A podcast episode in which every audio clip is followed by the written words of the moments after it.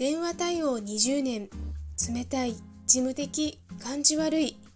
脱却経験からお伝えします。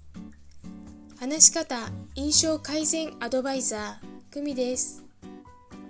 このチャンネルでは話し方や印象改善のコツまた日々の学びをアウトプットしています。今日のテーマは足だけで歩かないです。皆さん歩くときに足だけで歩いていませんか？足だけで歩いているとただ歩くだけでしんどくなってしまいます。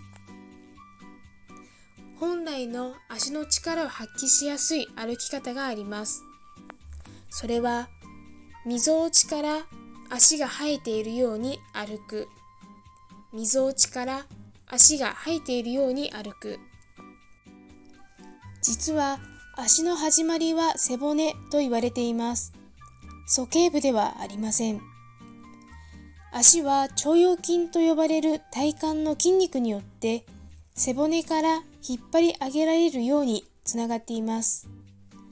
そのため、みぞおちあたりから足を動かすように意識すると、本来の足の力を発揮しやすく、疲れにくい体の使い方となります。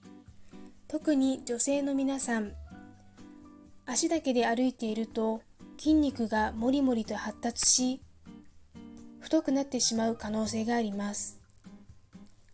是非明日から実践してもらえたら嬉しいです。それではまた。